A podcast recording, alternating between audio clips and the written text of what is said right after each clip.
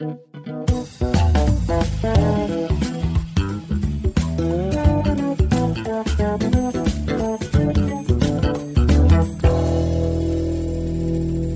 بقى في جدع بولندي كده اسمه زيجمونت باومان. ليه كتب كتير. أهمها موضوع ال liquid love الكتاب ده 2003 الكتاب ده بيتكلم عن فكرة الحب في زمن ال social media. آه سماها بعلاقة الجيب العلوي ال higher pocket افتكر المغزى من التسمية انت بتخش في علاقة أو بتفتكر ان انت داخل في علاقة بتبقى عاملة زي الحاجة اللي انت حاططها في جيبك. تستخدمها في الوقت اللي انت عاوزه وما تستخدمهاش في الوقت اللي انت عاوزه. انت مش عاوز تبقى committed تماما. مش عاوز تتحمل مسؤولية ال partner ولا حتى عاوز تتحمل مسؤولية حل مشاكل أو مواجهة صعوبات أو خسارة اي شيء في حياتك العادية. زمان لما كان اتنين صحاب بيتخانقوا كان إيه اللي بيحصل؟ كان اللي بيحصل ان أنتوا بتقابلوا بعض بتبقوا زعلانين بتواجهوا بعض بتتكلموا واحد يزعق للتاني ممكن جدا تحتدوا في في المشكلة أو في الخلاف ويحصل مثلا انسحاب وفي most probably كان اللي بيحصل كمان إن بيجي طرف ثالث يحاول يصلح بينكم وتقعدوا تاني. فيما يسمى بيننا وبين بعض كأصحاب قعدات عرفية كده ونقعد وأنت يا عم قول كلامك وأنت قولي كلامك ويعني بيحصل نوع من أنواع ال interactions بيننا كلنا. ممكن يقعد أسابيع ويمكن حتى شهور. لكن دلوقتي انت مش مطلوب منك أو مش مطلوب منك أكتر من ان انت تدوسي على block أو تدوس على block. وانتهينا. زي ما بالظبط الصداقة أصلا بدأت في الأول بإن أنت دوست على add friend أو accept friendship أو accept invitation التغيير ده ولد نوع من أنواع الاستهتار بالعلاقات بشكل كبير وانتظار منها أكتر من اللي ممكن هي تديهولك واللي بالتبعيه هينتج عنه بعد كده الأزمات وممكن ينتج عنه بعد كده كمان نوع من أنواع الاضطرابات النفسية. الكاتب طبعا غير ال social media اتكلم في موضوع دور الأسرة زي ما دكتورة نشوى اتكلمت دور الأسرة في إنها to be engaged مع مع اولادها تسمعهم وتتفهمهم وتبطل تسخف من كل أفكارهم أو تبطل تستهزئ بكل الأفكار اللي هم بيقولوها وفي نفس الوقت في دور ذاتي وهو عدم تقدير الذات إن إحنا ناتج عن عدم اهتمام الأسرة بينا وناتج عن حالة الانفصال اللي بقت موجودة في الأسرة دلوقتي نظرا برضه لل social media لأن الأب والأم برضه قاعدين على تليفوناتهم. فده نتج عنه عدم تقدير للذات. أنا بقيت عايز حد يقول لي كلام حلو. عايز حد يقول لي إن أنا مهم بالنسبة له. عاوز حد يقول لي إن اللي أنا بقوله ده كلام مفيد. ليه؟ لأن أنا في البيت ما حدش بيقول لي كده. العامل الثالث هو وقت الفراغ الكبير قوي اللي وفرته لينا التكنولوجيا. دلوقتي بقت كل حاجة بتتعمل في أضيق الحدود الزمنية. فأنت بقى عندك وقت فراغ طويل.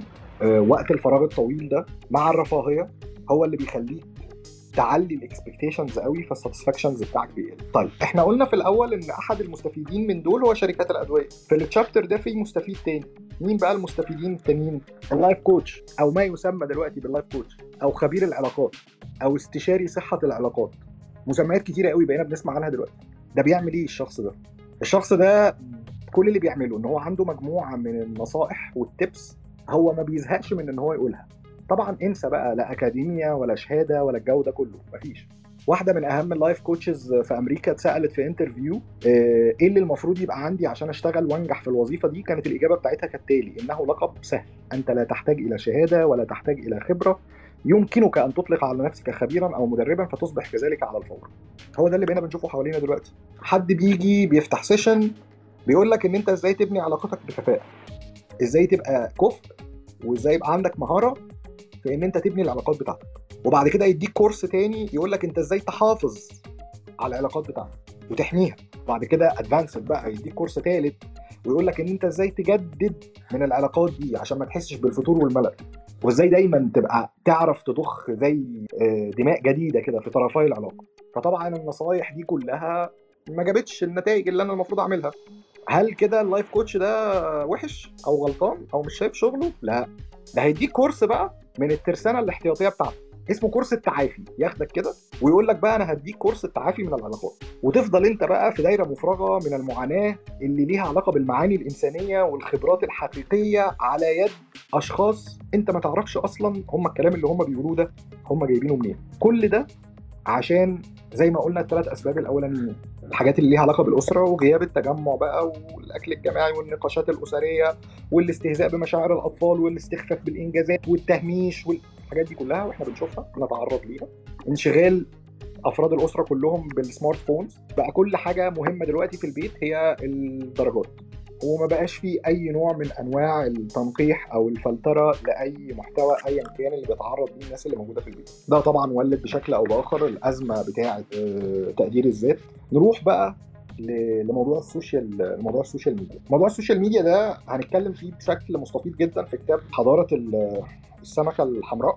هو طبعا شايف إن ال social media ووسائل التواصل الاجتماعي كلها شرور على الاعتراف طبعا بقدر مش قليل من الإيجابية اللي بتفرضها بس أنت عندك خمس حاجات لازم تحطهم قدام عينيك وأنت بتتعامل مع ال social media أو ال platforms هقولهم سريعا.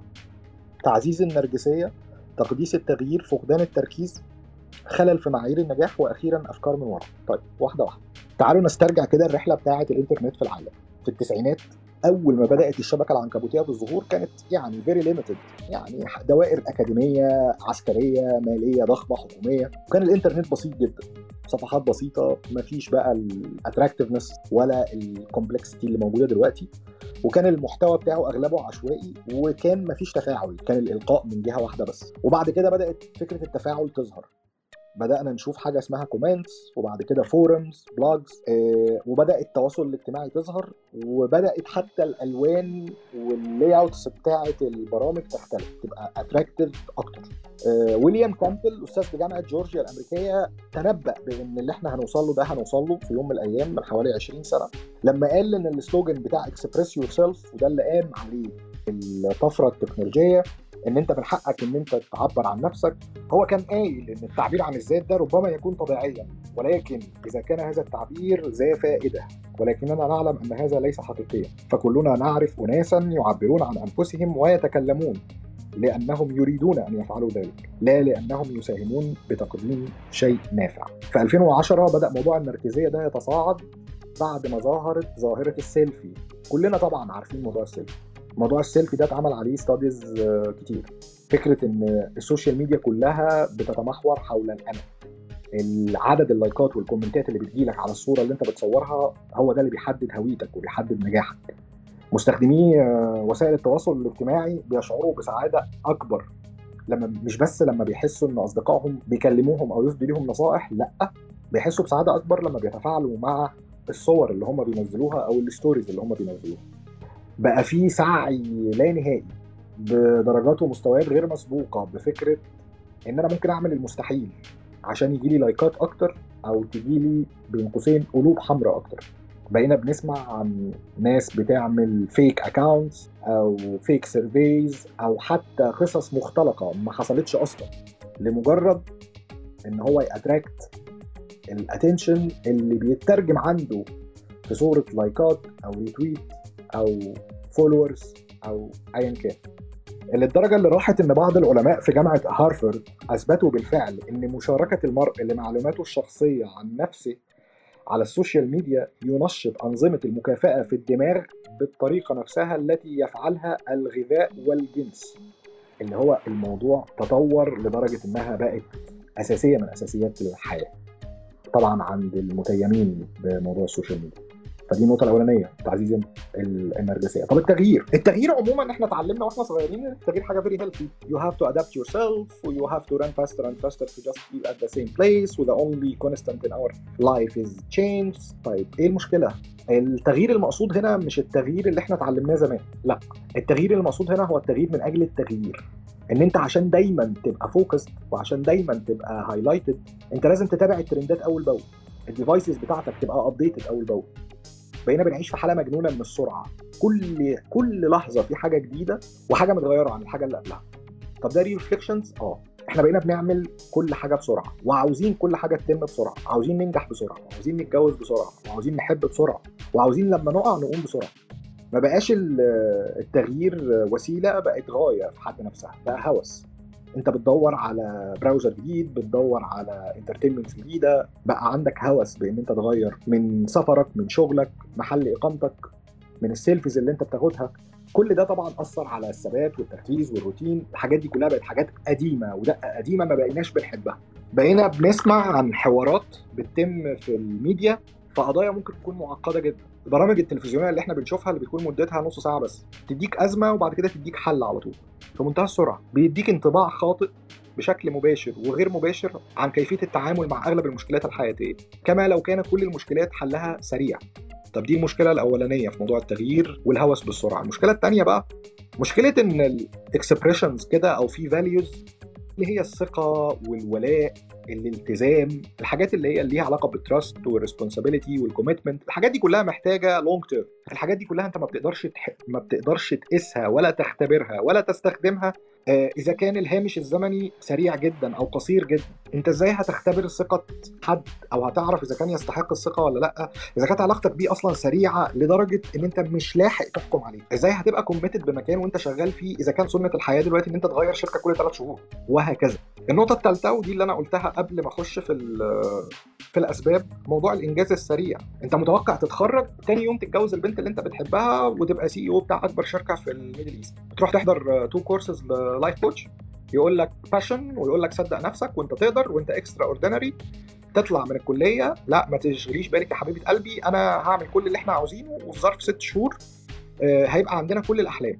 ما انت متغذي بقى motivated متقال لك إن أنت هتقدر تعمل كل حاجة إن أنت extraordinary إن أنت ال passion بتاعك واشتغل اللي أنت بتحبه وإن أنت ما حصلتش. طبعا ده بالإضافة للي قالته الدكتورة نشوى انت في البيت بقى ما في تطبيل تاني في البيت. أنت ما بتغلطش أنت تمام أنت المدرس هو اللي غلط فيك. العربية اللي اتخبطت. لما تنزل سوق العمل وبتخش في التجارب الحياتية الحقيقية بتتصدم. بتتصدم لما بتعرف إن كل اللي بيتقال لك ده ما كان أكثر من مجاملات. وبتكتشف إن أنت عامل زي الكرسي الهزاز. أنت بتتحرك كتير آه. بس ما بتروحش في حتة. عندك أفعال كتير آه بس مفيش أي إنتاجية ولا في أي تحولات ولا أي كوميتمنت ولا أي مسؤولية. أنت في مكانك. بس آه النقطة الثالثه موضوع التركيز. ال smart phones وأنا اتكلمت في الموضوع ده في كتاب The Worst Is Yet to Come والكتاب ده حلو. ده بتاع بيتر فليمنج موضوع ال smart phones أو ال smart devices ده قضى قضى عن مساحات التأمل والمراجعة الذاتية اللي كان كل واحد فينا بيقعدها مع نفسه. تقريبا. كان بيبقى في أوقات كده الأوقات اللي أنت بتركب فيها مواصلات الأوقات اللي أنت على سريرك قبل ما تنام الأوقات اللي أنت بتروح الجيم أو بتمارس رياضة المشي أو حتى قاعد في البيت في حالة ملل كده مش لاقي حاجة تعملها. كان في أوقات كده بتقدر تستخدمها في إن أنت تفكر تتأمل أو تتأملي. تراجعي كده تصرفاتك أو تراجعي اللي حصل في الأسبوع اللي فات أو الشهر اللي فات أو الشهرين اللي فاتوا. فكرة الفصل أصلا الزمني أو الزماني بين ال business life وال personal life حتى ده ما عادش موجود. كل ال studies دلوقتي بتقول إن بعد ما كان 10% بس من الموظفين في الولايات المتحدة الأمريكية هم اللي بيشتغلوا بره ميعاد الشغل الرسمي دلوقتي بعد فكرة ال notifications وال Zoom meetings وال mails والكلام ده بقى 85% من الموظفين في الولايات المتحدة الأمريكية في القطاع الخاص. أول حاجة بيعملوها قبل ما بينزلوا من على سرايرهم هم إنه ي check موبايلاتهم. ده عمل إن إحنا خلاص فكرة التأمل الذاتي ومحاسبة الذات وإن أنت تستخرج بقى التجارب الفاشلة والتجارب الناجحة وتبني عليها ده كله ما عادش موجود وما عادش فيه وقت ما عادش فاضي. مارك مانسون أنا بحبه بصراحة كتب مقال في الموضوع ده مقال كان عظيم جدا. اسمه Attention Diet آه، بصوا المقال الراجل كاتب فيه إيه. في الوقت الذي استغرقته في وضع الأفكار الرئيسية لهذا المقال ده مارك مانسون ده على لسان مارك مانسون. تحققت من تويتر ثلاث مرات وبريدي الإلكتروني مرتين. أجبت على أربع رسائل بريد إلكتروني. آه، أرسلت رسائل نصية إلى شخصين. شاهدت مقاطع فيديو يوتيوب بشكل عشوائي. الموضوع ده كلفني تقريبا 30 دقيقة مهدرة من الإنتاجية. وتحققت من تصنيف كتبي على أمازون تقريبا 3000 مرة. اللي كان المفروض يخلص في 20 دقيقة قطعت نفسي بشكل إجباري تسع مرات على الأقل. والأكثر من ذلك أن تكلفة هذه الأوقات تتجاوز بكثير الوقت الإضافي لإنهاء هذا المقال اللعين. من المحتمل أننا صرفنا انتباهنا عن التفكير بما قلل من جودة الكتابة. وتسبب في الحاجة إلى المزيد من التعديلات. ده هو اللي بيقول على نفسه وهو بيكتب المقال. لأن هو قضى كتير من الوقت وهو مشتت. قلق الآن بشأن حقيقة أنني لم أكن أعمل وأنني معظم الوقت أعمل بقلق. كل ده خلى عملية الكتابة أقل متعة وخلاني أبدو أكثر إجهادا. العمليات دي مش بس غير مثمرة فقط بل إنها تعمل ضد الإنتاجية. دي النقطة الرابعة. كلام على حجة مارك مانس. طب النقطة الخامسة والنقطة الخامسة دي لطيفة جدا بقى. موضوع الأفكار من ورق دي. وحقيقي حقيقي حلوة ال social media بشكل أو بآخر خلت إن المفروض إن أنت تلم لايكات كتير وتبحث عن مشاهدات كتير. وتنال إعجاب كتير فبالضرورة أنت عاوز صورتك تبقى مقبولة قدام كل الناس. بالضرورة برضو أنت خايف إن يحصل عليك block أو حملات تشهير. مش عاوز تكسب عداوة أي حد.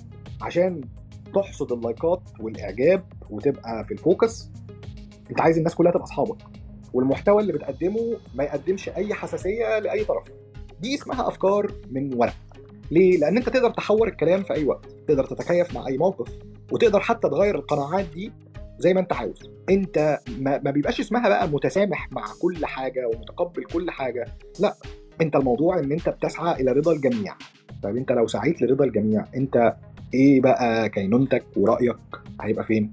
المدون والمترجم المصري يحيى محمود كان ليه مقولة شهيرة إن في نموذج منحط للنجاح. الفكرة اللي بتحركه بتقول ينبغي ألا تغضب أحدا.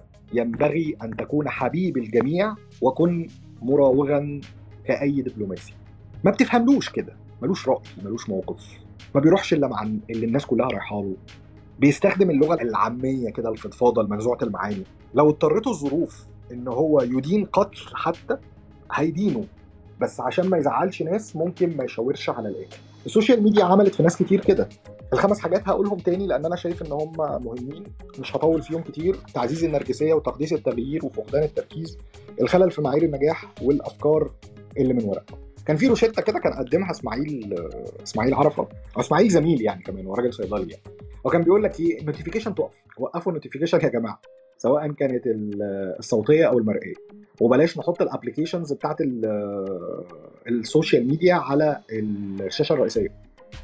مش بس كده ده قال لك الأرقام اللي بتبقى موجودة على أي application اللي هي ال notification numbers اللي بتبقى باللون الأحمر غالبا دي. قال لك إن دي متعمدة لأن العين البشرية بتمتلك حساسية عالية للألوان الساطعة اللي منها الأحمر. فيا إما تقلل من حده الألوان brightness بتاعت ال screen يا إما إن أنت توقف أصلا ال accessibility بتاعت بتاعت الشبكة بتاعت ال network على ال applications دي. يعني ما يوصل لهاش الإنترنت إلا upon request لما تكون أنت محتاجها. ما تبقاش automated ولما تدور على حاجة ليها علاقة بالشبكة المعلوماتية حاول على قد ما تقدر إن أنت تدور على الحاجات اللي أنت مهتم بيها مش اللي تطلع لك وخلاص. طيب. آخر آخر فصلين في الكتاب بيتعلقوا بيتكلموا على فكرة ال emotions وال feelings المشاعر والانفعالات وال passion طيب بصوا بقى. الكلام اللي من نوع أنا حاسس إن الموضوع ده هيمشي. أنا حاسس إن أنا مرتاح لك. أنا حاسس إن أنا بحب الشغل ده. أنا حاسس أنا حاسس إن أنا هنجح لو عملت الحاجة الفلانية. أنا حاسس إن الطريق ده مرسوم لي. أنا حاسس إن الشغلانة دي لا كله حاسس. بتوصل لمرحلة إن أنت حاسس إن أنا لازم أرد عليك الرد ده لأن إحساسي بيقول لي كده. طيب إحنا اتكلمنا في الموضوع ده في كتاب قبل كده وهنتكلم فيه تاني دلوقتي. الكلام اللي من نوع ثق دائما في المشاعر ومشاعرك أهم حاجة العبارات الجذابة والحكيمة والمفعمة بالحياة دي لأ مش دايما بتبقى صح. زمان لما أتكلم جوستاف لوبون من 400 سنة قال للرجالة بتوع السياسة وحركات التغيير يا جماعة خاطبوا الشعور في الناس ما تتكلموش بالمنطق. عشان لما بتخاطبوا مشاعرهم بتقدروا تتحكموا في عقولهم. لغة الأرقام ما بتجيبش نتيجة زي لغة المشاعر. البيانات والإحصائيات والعقل والتجارب ما بيجيبش نتيجة زي العواطف والأحاسيس. جوستاف لوبون اكتشف ده من 350 سنة وبعد كده جه عالم نفس نمساوي اسمه إدوارد بيرنز. بعديه بكتير. قال نفس الفكرة بس وجهها للشركات والاقتصاديين. بقيتوا بتشوفوا أغلب ال marketing campaigns دلوقتي بتخاطب الغرائز والمشاعر بتاعه المستهلكين. ما بقتش بتشوف features قد ما بتشوف حاجات ليها reflections على العواطف بتاعتنا والمشاعر اللاواعية بتاعتنا. زي إعلان عربية ما بيكلمكش على إنها كان سي سي ولا إن ال ال الاستهلاك مثلا بتاع الوقود مثلا فيها كام ولا عن ال features اللي موجودة على العربية بس بيرسم لك صورة إن أنت وعيلتك لو موجودين جوه العربية دول هتحسوا بأمان شكله عامل إزاي وهتعرفوا تتفسحوا إزاي وهتبقوا مرتاحين إزاي. ركز عليك أنت أكتر وعلى مشاعرك أنت أكتر. هو ده مش غلط بس أنا بقول لكم كل مقدمي الخطابات وال services وال products دلوقتي بيركزوا على نقطة الضعف عندنا وهي المشاعر. جوناثان هايتس بيقول هي حاجة موجودة جوانا آه بس هي ليست جديره بالثقة على طول الخط وده حقيقي لأنها بتسبب أضرار كبيرة وفي أوقات كتير بتغيب عننا الحقيقة والبصيرة الحقيقية وبتبعدنا أو بتشوش حتى عن الحقيقة وفي أوقات تانية بتقودنا إلى إلى الضلال. مش صح إن أنا أفضل ماشي ورا مشاعري وخلاص سواء كان في العلاقات أو سواء كان في العمل. آه، في تجارب كتير في الموضوع ده ليها علاقة بالمظهر الخارجي. آه، في حاجة اسمها painful shock experiment في حاجة اسمها trade mill experiment. باختصار الموضوع ده ليه علاقة بإن أنت حتى إبداء مشاعر إيجابية تجاه المظهر الخارجي لأي شخص ده ليه علاقة بحالتك أنت. في تجارب آه، اجتماعية اتعملت أكدت إن لو أنت جاي من treadmill كنت بتجري عليها فعشان سرعة خفقان القلب أنت في احتمالية أكتر إن أنت يبقى عندك مشاعر إيجابية تجاه شخص ما. مثلا آه، التجربة الأولانية كان ليها علاقة بال pain لما دخلوا بعض المتطوعين على تجربة واتقسموا إلى two groups واحدة فيهم اتقالت لهم إن أنتوا هتتعرضوا ل pain ما في خلال التجربة. هم ما تعرضوش لحاجة بس مجرد علمهم بإن هو في وجع هم داخلين عليه ده خلاهم ميالين أكتر للإعجاب بالصور اللي بتظهر قدامهم فأي حد أي حد يقدر يتحرك أو يحرك المشاعر ويوجهها. أنا شخصيا الخطابات التحفيزية بتاعت ال motivational speakers وال social media influencers والكلام ده أنا شخصيا شايف إن هو الإضافة اللي بيقدمها آه، قليلة جدا. لو تفتكروا من حوالي سنتين كان في شخص اسمه أحمد أفتكر. فاكرين الثلاثه بتوع الصيدليات بتوع 19 واحد 19 ولا 9 11 مش فاكر والله هم كانوا إيه. اللي طلعوا في التلفزيون وكان عندهم سلسلة صيدليات مصرية وواحد منهم كده تشدق وقال لك أنت لو لو عندك أكتر من 35 سنة ولسه مش مليونير فأنت فاشل. الناس جريت ورا كلام الراجل ده ما سألتش حتى نفسها الراجل ده من عيلة إيه ولا كون ثروته إزاي ولا أصلا ال project اللي هو بيشتغل فيه ده هو شريك مع مين؟ وهو ده اللي بنحاول ن highlight عليه. لأن أنت لو بس كل اللي عملته إن أنت صدقت اللي حواليك إحنا ما بنبصش غير على النماذج الناجحة بس. 90% من ال startups اللي بتحصل حوالينا بتفشل ما بينجحش إلا 10% بس. وما بيستمرش من ال 10% دول إلا 7% بعد أول ثلاث سنين. معنويات الشخص لما بتكون كلها motivation وكلها extraordinary زي اللي بنسمعها وزي اللي اتكلمت عليه دكتورة نشوى أول ما بتخرج من الكلية وبتروح لحظة أرض الواقع خلاص. لا في موسيقى لطيفة ولا متحدث لبق ولا حد يطبطب عليك ولا أي حاجة. بتلاقي الشاب من دول محاط بأكوام من الأموال وعاصفة من التصفيق الحاد على ادائه الدؤوب ده اللي هو مستنيه. بس هو طبعا ما بيلاقيش ده. تقدروا تلاحظوا ده حتى في برامج المسابقات. اللي ليها علاقة بالغنى أو ليها علاقة بأي موهبة. بتلاقي واحد أو فرقة أو فتاة أو ايا ما كان.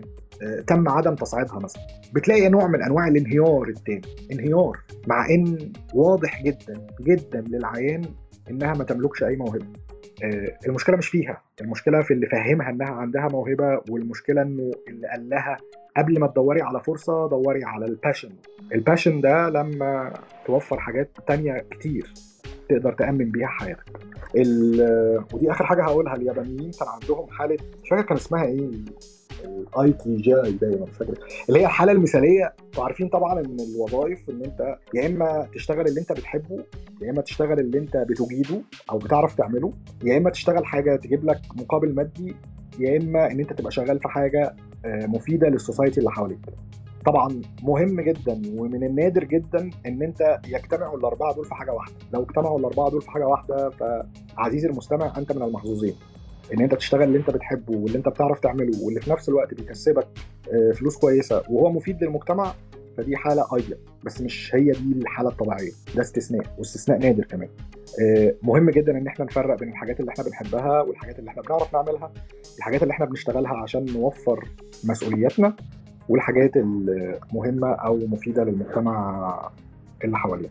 أنا كده خلصت إيه، وحابب آه، أسمع الناس حتى مش هرجع ألخص الكتاب أظنش إن حد يعني نسي نقطة. واهلا بيكي دكتور الاء مشرفانا مساء الخير إزيك عاملين إيه؟ هي هي أول حاجة عاوزه أبدأ منها هي فرق التعريفات ما بين الفراجيليتي والفولنربيليتي فالفراجايل هي حاجة آه، سهلة الكسر تقريبا ده اللفظ العربي بتاعها. ومعناها إنها easily broken or destroyed. Thus is often thorough its uh, يعني structure for the chemist. يعني فتقريبا ده التعريف اللي لقيته ليها يعني. فلما نقول لحد أنت fragile يعني دي آه دي دي دي حاجة إن أنت آه دي حاجة مختلفة عن ال vulnerability وهوصف شوية ليه أهميتها عشان الجزء اللي بنتكلم فيه عن الصلابة والريزيلينس بعد كده.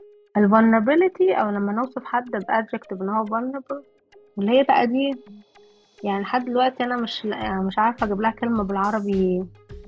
هي الترجمة بتاعتها يعني إيه؟ معناها إيه؟ هي إن أنت تبقى more or most likely to be exposed to the chance of being attacked or harmed either physically or emotionally. هل ال vulnerability ممكن تؤدي إلى إن الشخص يبقى fragile أو إن الشخص يبقى عنده resilience أكتر. هو بقى ده السؤال اللي بنسأله. ال vulnerable هي إن أنت إن أنت شخص عندك من العوامل الخارجية ممكن الداخلية برضو في نفس الوقت اللي بتخليك معرض أكتر لأن أنت تتأذي سواء بقى كان الإيذاء ده ال harm ده آه يبقى bullying يبقى مثلا معرض أكتر إن أنت المرض النفسي يبدأ بسن بدري شوية. الإشكالية الكبيرة هي الطريقة اللي بنبص ليها لل vulnerability أو ال fragility يعني.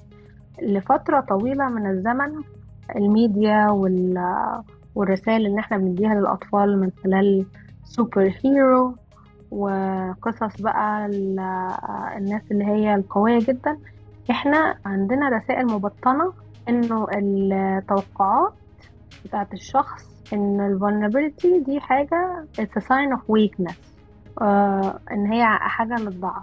وفي الحقيقة هي it's a, it's a human uh, factor. تبقى vulnerable لأن أنت بتعيش في هذه الحياة وبتتعرض لحاجات كتيرة فال vulnerability is not a sign of weakness. يعني هي مش علامة من علامات الضعف. في آه منظمات كتيرة مثلا زي آه منظم النظام الطبي مثلا في أمريكا. ديك مثال ده حلو في الحتة دي. آه الأطباء والممرضين وناس كتير اللي بيشتغلوا في القطاع الطبي بيتعرضوا لضغط كبير جدا خلال الشغل. فده أدى إلى ان ان إن بقى في burnout وفي احتراق وظيفي عالي عند الشريحة دي من الموظفين. لفترة طويلة أصحاب الشركات اللي هي مسؤولة عن المنظمات الصحية دي كان يقول لك إيه بص إحنا إحنا لازم نحسن الصلابة وال resilience بتاعة الأطباء دي. إحنا نديهم granola bar خلال ال break بتاعهم عشان يبقوا قادرين إن هم يبقوا واقفين على حيلهم كده ويشتغلوا. عشان يعرفوا ياخدوا نبطشية أكتر من 48 ساعة. هي granola bar دي هي اللي هت هتخليهم يعرفوا يقعدوا النبطشية ل 48 ساعة. المثال اللي أنا ببقى فيه sarcastic ده هو بوضح ليه المنظمات في بعض الأحيان عالت على ال resilience ده. يقول لك الأطباء دي ناس ذكية والممرضات دي ناس ذكية. هما بس إيه مش ناشفين زي دكاترة زمان. الدكتور بتاع زمان ده كان بيعرف يقعد نبطشية خمس أيام. فين فين أيام الدكتور اللي كان بيعرف يقعد خمس أيام ما ينامش؟ هو بيبص من هنا على ال survival rate أو قدرة الطبيب مثلا على إنه يفضل عايش على واقع يعني يفضل صاحي. بس بي بيتجنب بقى في هذه اللقطة إن يقول لك معلومة الأخطاء الطبية اللي عملها الطبيب اللي فضل صاحي ده خمس ساعات خمس أيام. بس هو عاوزك تبقى إيه؟ عاوزك تبقى ريزيلينت أنا عاوزك تبقى قادر تبقى عندك من المرونة إنك تقدر تصحى كده زي ما كان الطبيب أيام زمان بيقدر يصحى كل ده. جنزي الجيل الجديد هما ما تعرضوش لحاجات الأجيال اللي قبلهم تعرضوا لها بمحض التطور. يعني في حروب مثلا ما شافوهاش. في حاجات كتيرة خلال خمسين سنة دي أساسا التكنولوجيا غيرتها في تطور العالم. بقى في عندهم مفيش exposure مفيش تعرض لحاجات معينة.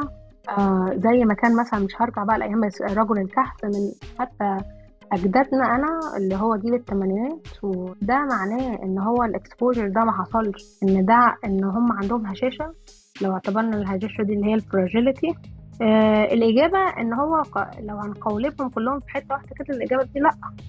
لأنه مع التطور اللي حصل بتاع التكنولوجيا وبالذات بقى كمان بعد فترة الكوفيد من أكتر ال generations اللي تأثرت بالكوفيد مش معنى صحيا بس وظيفيا وأكاديميا وحاجات تانية ليها علاقة بأن ال career بتاعهم نفسه حصل له shift رهيب. اللي عنده أولاد في ثانوية عامة كان فترة كوفيد يبقى عارف كويس أوي أنا بتكلم عن إيه. الأجيال دي مرت ب disaster بعد فترة طويلة ما شافوش disaster فهم في في جزء منهم مروا بحاجات في حياتهم شخصية ممكن تكون ليها علاقة بقى مثلا بحرب سوريا حرب آه، مصر الحاجات التانية زي دي. فهو صعب جدا إن أنت تقول إن أنت توصف جين دي ده بإن هم snowflakes لأن أنت أصلا بتقارن طالب مثلا يكون في السويد مثلا آه عايش حياة معينة بطفل في سوريا مثلا خلال 12 سنة. يعني في في فروقات كبيرة.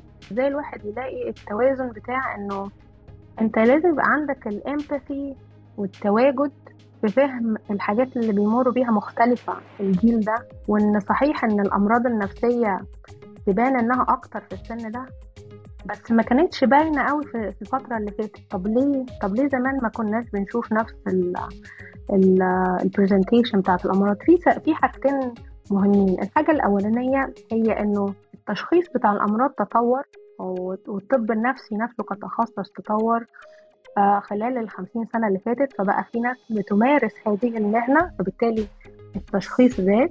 بس الأهم واللي أنا عاوزة أعلق عليها هي ال survival mode إن أنت خلال ال stressor أو خلال فترة ال ال ال الصدمة أو الحاجات اللي هي الصعبة دي بيبقى عندك shield آه، كده بشري بيخلي الصحة النفسية دي تنزل في الآخر. أنا مهم دلوقتي أنا عاوز أعيش. نفسية إيه؟ اكتئاب إيه؟ أنا أنا بحاول ما أموتش. عشان كده دايما تلاقي بعد ال disaster يعني في أي صدمة تحصل آه، مثلا في الكوفيد في الزلزال مثلا زي الزلزال ربنا يرحم كل توفوا ويقوي كل المصابين. ال mental health curve بيحصل بعد يعني ال crisis بتحصل بعد شوية ما بيكون خلص ال disaster نفسها. لأن في مرحلة ال shock الأولانية هو أصلا جسمك بيخلي الأعراض أساسا بتاعت الحاجات ما تبانش عشان كده تلاقي مثلا إن الصحة النفسية مثلا بتاعة الأطفال والمراهقين ونسبة الأفكار الانتحارية عند المراهقين زادت جدا السنة اللي فاتت مقارنة مثلا ب في أول الكوفيد. أول لما الكوفيد حصل في أوله خالص لا النسبة ما كانش فيه. الناس بتقول لك ما حدش بيقول أنا عاوز انتحر لأنه لأن انت يعني لأن أنت مش مش حكاية إنها ما بقتش موجودة.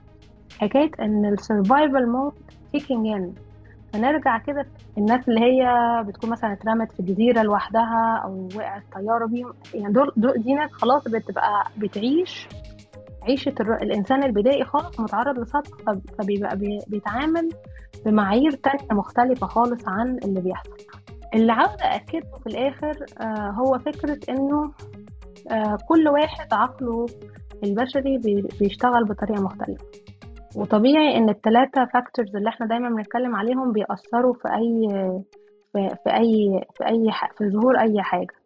هي الجزء البيولوجي إن أنت ممكن عندك جزء من جيناتك وارث فيها القابلية بتاعتك إن أنت يجيلك المرض ولا لأ. الجزء السيكولوجي اللي هو الجزء النفسي اللي هو طبيعة آه، قدرتك على التعامل مع الأشياء وقدرتك على ال decision making وذكائك وكل الحاجات دي كلها.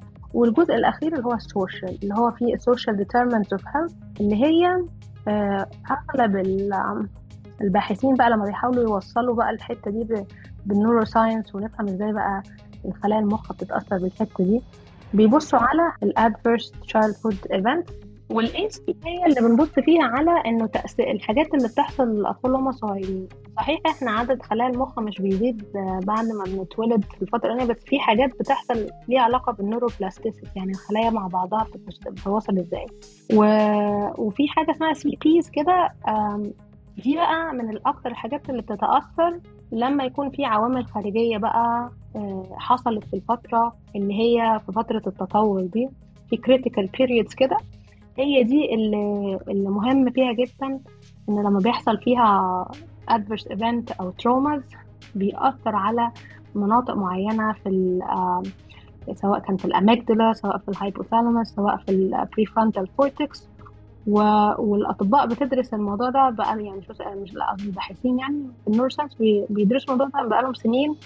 وفي حاجات كتيرة آه، وصلوا لها ليها علاقة حتى بال epigenetics وإزاي ده بيغير حتى بعد كده من طريقة آه، تعامل الشخص بعد ما يخلص مع المرض دي كده المقدمة اللي أنا كنت حابة يعني يعني أوضحها في البداية فكرة إن هو لازم نوصل للتوازن إن هو لا نقلل أو نعمل حاجة اسمها invalidation آه للمعاناه اللي كان ممكن يعدي بيها حد. عشان أنا معاناتي كانت أقل ده لا يعني أن معاناته قد لا تؤدي إلى آه صدمة بالنسبة له طيب دكتورة لا كان في حد بعت سؤال أو اتنين؟ على القصة بتاعت الزلازل هو بنات أخته في مطرة 12 13 سنة هم كانوا ساكنين في منطقة الزلزال يعني مركز الزلزال يوم الحد آه، راحوا آه، سابوا المدينة يعني راحوا المزرعة عشان خاطر ال- ال- الخدمات وقفت هناك يعني. بنتين مش عارفين يناموا تحت سقف من يوميها. مش عايزين يناموا في أي حتة بيناموا في العربية.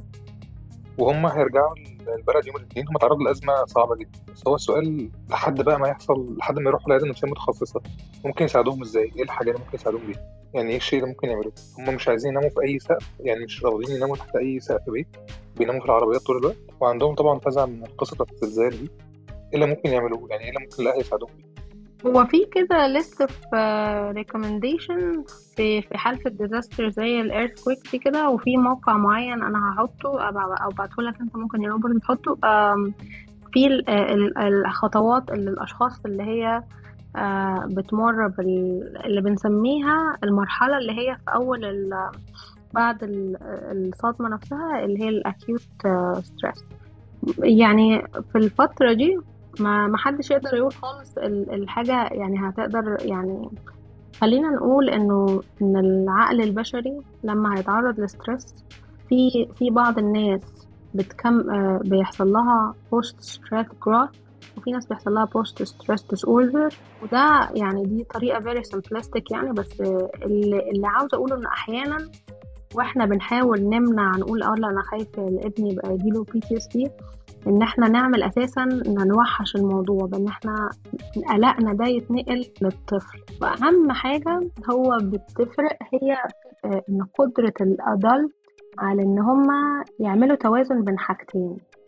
إنه يعرف يبين مشاعره ما يحاولش إن هو يبين إن هو حيطة إن هو لأ أنا ما فيش حاجة وما تقلقش. يعني لما تقول لما تقول لطفل ما تقلقش أنت بتمنع مثلا شعور طبيعي. ينفع تقول للطفل أنا كمان قلقان. آه بس في نفس الوقت وأنت بتقول أنا قلقان هو عاوز يشوف ثباتك الانفعالي هو عاوز يشوف إن أنت قلقان دي القلق ده شعور طبيعي وعاوز يشوفك أنت بتعمل coping skill إزاي مع القلق ده لأن أنا أتعامل مع القلق اللي إحنا الاتنين بنمر بيه. فدايما آه، أكتر نصيحة بنصحها في المواقف اللي زي دي هي القدرة على إن أنت تسمع وتمسك إيد الطفل. ومفيش مشكلة لو مثلا في الفترة الأولانية هما مش فاهم مش قادرين يناموا في البيت و... ونوم العربية مثلا بيبقى فيه أسبوع أو أسبوعين. في الأول بن... يعني بن... بنراعي الموضوع ده بس بعدين بنبدأ لحد ما نلاقي متخصص بيبقى بيبقى فيه حاجات بنعملها بتساعد رجوع الطفل لل- للمكان الآمن. بيبدأ ي- يعرف خطوة بخطوة كده مش لازم هو بيبقى في أوضة لوحده بالليل في الأول. بنبدأ مثلا كله بينام مع بعض. بيحاول مثلا آه، ينقي مكان مثلا مفتوح مثلا السقف بتاعه شوية في الأول مثلا لو في عربية ليها يعني في في خطوات كده. خليني أحط لك اللينك ده هبص عليه دلوقتي بعد ما نسمع برضو من دكتور نشوى بتقال بس بس في خطوات معروفة كده. هي أهمها هي فكرة إن أنت to listen validate. It is a كبيرة جدا بالنسبة للطفل اللي هو معاش حياة فيها آلام زي اللي إحنا عشناها. هي بالنسبة له دي أول صدمة مثلا هو كبير بيمر بيها فبالتالي هو لسه جهازه العصبي بيحاول يعرف إزاي هيتعايش مع ده. وفي الفترة اللي هو مش عارف لسه هو فين ال- السماع وال reassurance إن أنت تهديه إن هو ال reassurance ده أنت safe أنت you are safe place هو دايما بتكون أكبر حاجتين تقدر تعملها. طيب شكرا جدا دكتور شكرا جدا لحضرتك مش عارف إذا كان في حد بقى عنده حاجة تانية. الدكتورة نشوى أو الدكتورة آلاء آه ممكن آه hi آه ممكن أضيف الحتة الصغيرة اللي كنت عاوزة أقولها معناها على كلام الدكتورة آلاء عشان أكد عليها زيادة إنه when we compare generations ال generations الجديد is going through a lot of stress طول الوقت مش زي الأجيال القديمة. إحنا الأكل اتغير فنحن biologically stressed من ال toxicity اللي في الأكل من ال السوشيال ميديا effect زمان كان ال bullying في المدرسة بينتهي في المدرسة دلوقتي لو حصلت حاجة بتتمسك على العيل على فيديو ولا على صورة و they get emotionally stressed بطريقة كبيرة. فالضغوطات اللي إحنا بنعيشها والأجيال يعني من ال millennials والأجيال الجديدة ومع ال technology أكبر بكتير مش أكبر بس من يعني مش على مقارنة. It's different type of stress صح؟ مش حروب ومش مجاعة ومش الحاجات الكبيرة بس it's a continuous type of stress. وده بينقص من ال resilience جدا.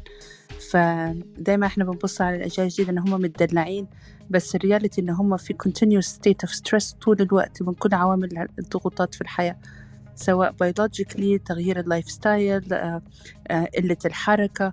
فال biological ال body أصلا مر ب stress كتير فبحس إن ده بيأثر في ال resilience جدا.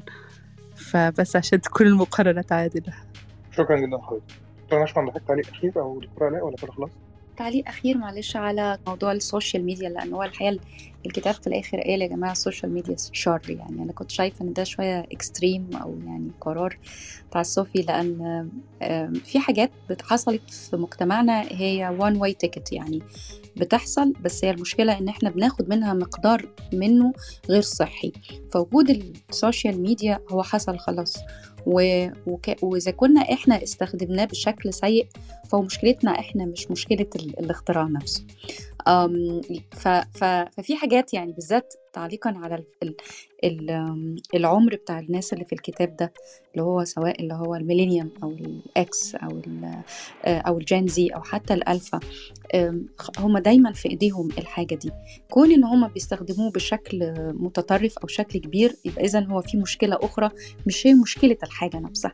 هي بتساعدهم في حاجات لأن هي خلاص يعني فرق ما بين ال millennium واللي بعدهم ال Gen Z إنه واحد فيهم بيتواصل من خلال ال technology والتاني بيتواصل من خلال الشبكة الاجتماعية على ال technology. يعني هو هو موجود في الاثنين فمش الحل إن أنا آخده منهم. أنا لو لو أنا جيت الشركات اللي بتعمل statistics زي Statista اللي بتاخد بتعمل بتعمل عملية data analysis لكل شبكات التواصل في العالم بتلاقي إن في فرق ما بين استخدام الشعوب لهذه الشبكات التواصل. بتلاقي إن في فرق ما بين إحنا بنكتب إيه في جوجل. بتلاقي إن في فرق بين إحنا قاعدين كام ساعة وبنعمل إيه. دي بترجع للثقافة وبترجع الظروف نفسها اللي الناس عايشة فيها مش الجهاز اللي هو موجود فيه فهي آه بتعمل popcorn mind وبتعمل ال FOMO يعني وبتأثر لكن برضو ما هي بتستخدم. أنا عندي شعوب استخدمت التيك توك في أتفه الحاجات وعندي ناس تانية ثقافات أخرى استخدمتها في حاجات تانية. يبقى اذا هي المشكلة عندي القاسم المشترك ما بين الشعوب هو ال technology ولكن هي طريقة التفكير هي اللي بتحدد للشخص إزاي بياخد أفضل ما فيه وبياخد ممكن كمان أسوأ ما فيه. في حاجات قبل ما نروح لل للنقط اللي قالها الإسلام أفردها بشكل جميل إيه الخطوات إن إحنا نطفي ال notification وما نبصش ومش عارف إيه بس في ناس فعلا وصلوا لحل حد ال addict حد يعني هو حتى ال addict بتاع أو التعاطي بتاع شبكات التواصل بيوصل إن هو بيأثر على المحفزات فبيخلي الشخص ممكن لو قاعد ممكن بيشعر برغبات ممكن يجوع ممكن يشبع ممكن بيحس إن هو لو حد عمل له like أو عنده share كتير بيديله نوع من. من الرضاء العالي جدا لو أنا وجودي على ميديا إلى هذا الحد التعاطي ففي الحالة دي آه أنا ببتدي آخد الإجراءات يعني ما آخدش الدواء غير معايا خاصة إذا كنت أنا في ثقافة الثقافة نفسها ما رشدتليش استخدام هذا الشيء. حتى إحنا ساعات بنقول يا جماعة في علامات لعمليه الإدمان بتاع شبكات التواصل يعني يقول لك لو أنت أول حد مثلا صحيح أول حاجة بصحى الصبح بعمل إيه؟ بشيك على ال social media. طب tick the box يبقى ده, ده ده علامة. العلامة اللي بعدها بقعد وقت قد إيه كتير. طيب أنا بكذب في الوقت أو مش بقدر بصارح نفسي بالقعدة بالوقت اللي أنا قاعد فيه على شبكات التواصل. دي كمان يبقى اذا أنا كده رايحة طريق مش صحي. أنا ممكن إن أنا ما أعملش واجباتي أو إن أنا ما أديش مسؤولياتي في مقابل القعدة على شبكات التواصل. دي كمان tick box. طيب أنا دلوقتي لو أنا قعدت وسط ناس أنا بحس بالوحدة. أنا أفضل إن أنا أقعد ورا شاشة. دي كمان خطوة. بعد كده الوقت بالنسبة لي اللي أنا عندي أعراض انسحابية. أنا مش بفضل أقعد مع الناس اللي موجودة قدامي وبفضل أقعد على الشاشة. فهي عبارة عن حاجات الناس نفسها موضوع إن أنا ال FOMO fear of missing out ببقى عايز دايما أروح عشان أشوف إيه اللي حصل وأبقى وبتضايق لو أنا لو لو الموبايل مش معايا أصعب حاجة إن عدم وجود الموبايل اللي بيديني التواصل. ففي علامات علامة الادكت دي أو التعاطي أو إن الواحد الإدمان مش تعاطي وجود الشخص على شبكات التواصل. في هذه الحالة أنا أقول إن هو آه نبتدي ناخد بقى إجراءات المنع. ولكن إذا لم أصل إلى هذه الحالة فأنا أعتقد إن أنا أجري في إجراءات الوعي وليس المنع. لأن الشبكات التواصل دي منها في معلومات لو الناس عارفة إزاي تجيب المعلومة بتجيبها في ناس بتلاقي وظائف منها في ناس بتقدر إن هي تعمل عملية ترويج أو يعني promotion لحاجات معينة لسلع. في ناس بتقدر إن هي بتكون صداقات بس بش- بشكل professional زي LinkedIn فهي فيها بعض الاستخدامات. ولكن المشكلة إن إحنا نعرف إن إحنا نوجهها وما ننساش إلى إن الثقافة نفسها بتأثر كتير جدا جدا على طريقة استخدام ال technology. ومن هنا بنلاقي حتى موضوع ال digital divide map وإزاي الدو- الدول بتختلف في استخدام ال technology. دي الإضافة بتاعتي وشكرا جدا. شكرا لحضرتك دكتورة آلاء لو في إضافة أخيرة وبعد كده ممكن نبقى هي في زي كده tips كده في الآخر ليها علاقة ب آه، يعني حاجات آه، بنديها للعائلات والمدرسين آه، والأهالي في فترة اللي هي ال natural disasters يعني. خلي بالنا إن في الأمراض النفسية كمان التوازن ما بين إن إن الشخص آه، بيبقى accountable إن هو الشخص عارف إن هو هيتحاسب على أفعاله.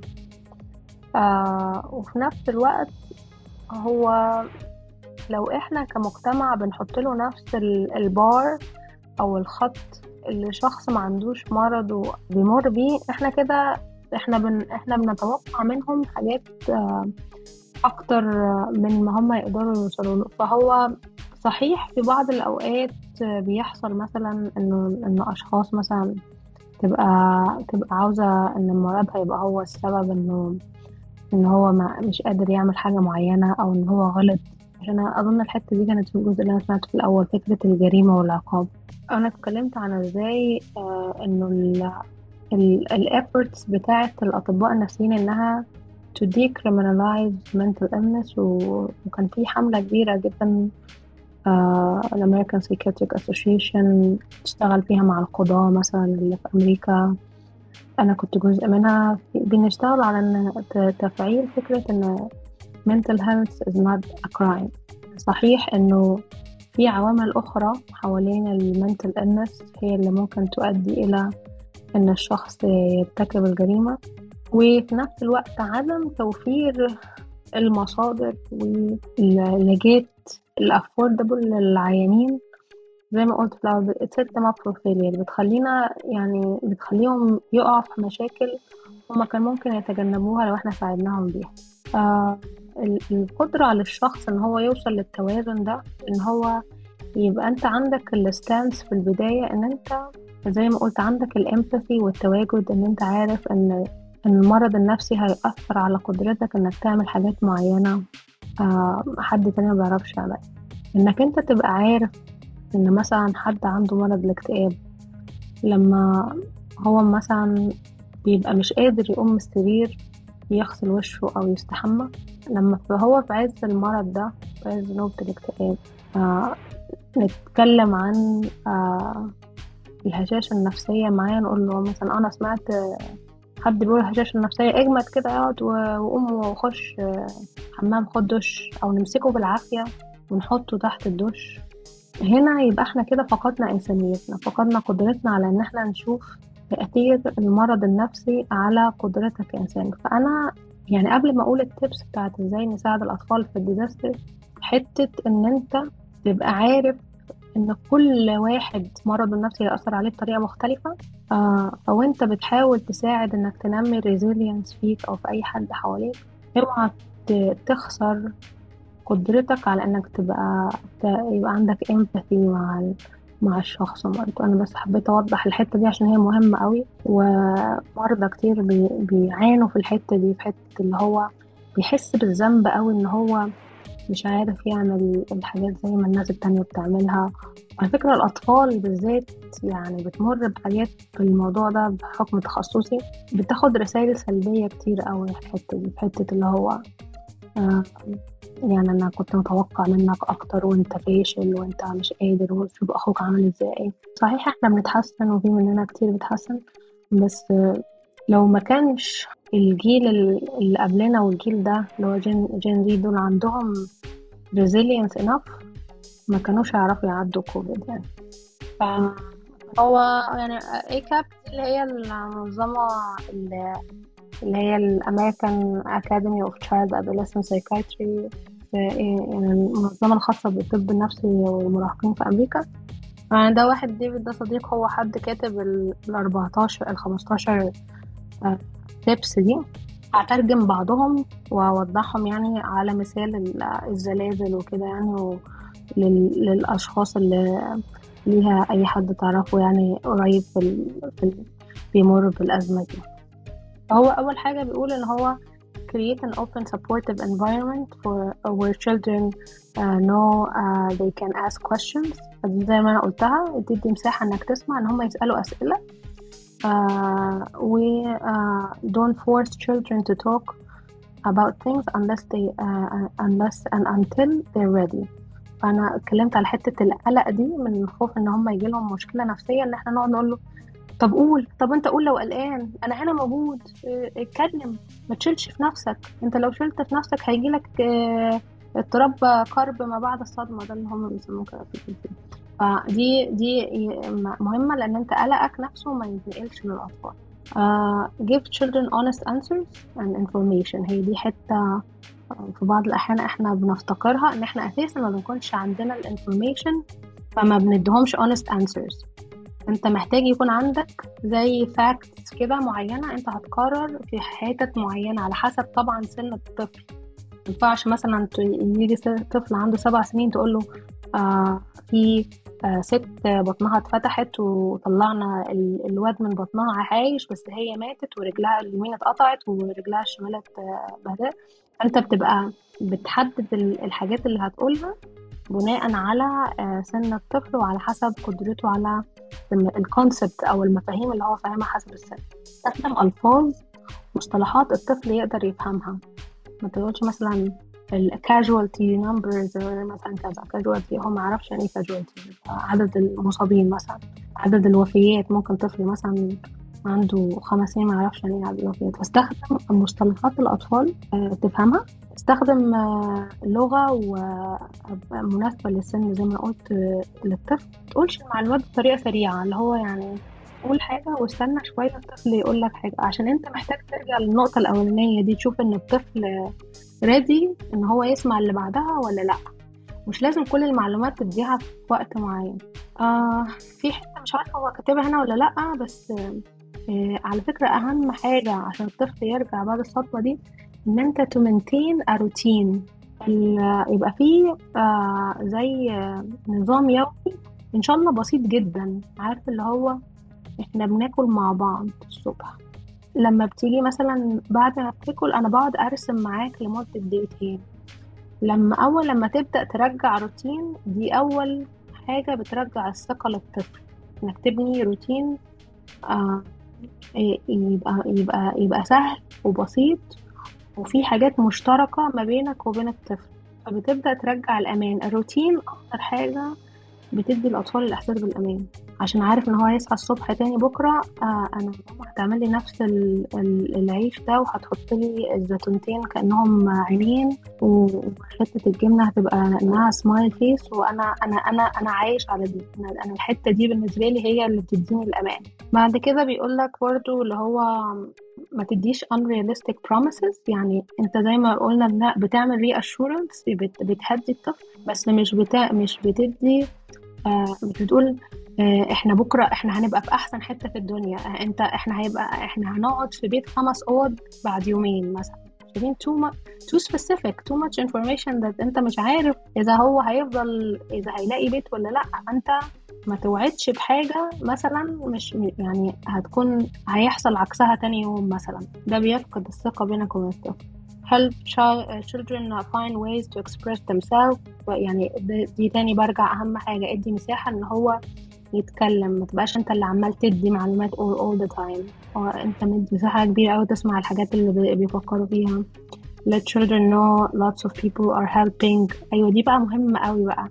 لما حد مثلا يساعد حد بيدي بطانية حد بيطبطب حد بيدي حاجة أكل وريهم الصور دي عرفهم الحاجات دي دي ده gives them hope. بيديهم أمل إن هو إنه يعني إن في آه في أمل إن أنا هعيش بكرة إن إن أنا هبقى أقل خوفا. الحاجات دي مهمة جدا.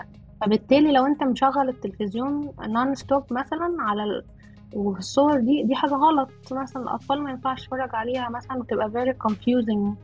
آه بالذات لو أنت عاوز تعرف الخ... اتفرج عليها يا سيدي على التليفون بتاعك وحط الايربودز في ودنك يعني لا في ابهات وأمهات بيلجأوا للطريقة دي بس بشكل عكسي اللي هو أنت شايف إن إحنا حياتنا أحسن إزاي من الناس دي وحاجات؟ بيتكلموا فيها بنوعية نوع يعني أنت شايف إن في حياة ناس أصعب. أنا أعرف حد مثلا من الأصدقاء كان بيخلي ابنه ينزل يشارك في عمليات الاغاثه مش الاغاثه اللي هو عمليات الإعاشة. وكان دايما مصر إن هو يخلي الولد كل فترة يعمل ده كروتين. إن أنت لازم تاخد تشوف تشوف الحاجات اللي عندك. لأن أنت اللبس اللي عندك ده أنت محتاج إنك توزع منه حاجات كل فترة. لو أنت عايز تجيب حاجة جديدة فلازم تطلع حاجات قديمة. و... وده كان روتين عندهم.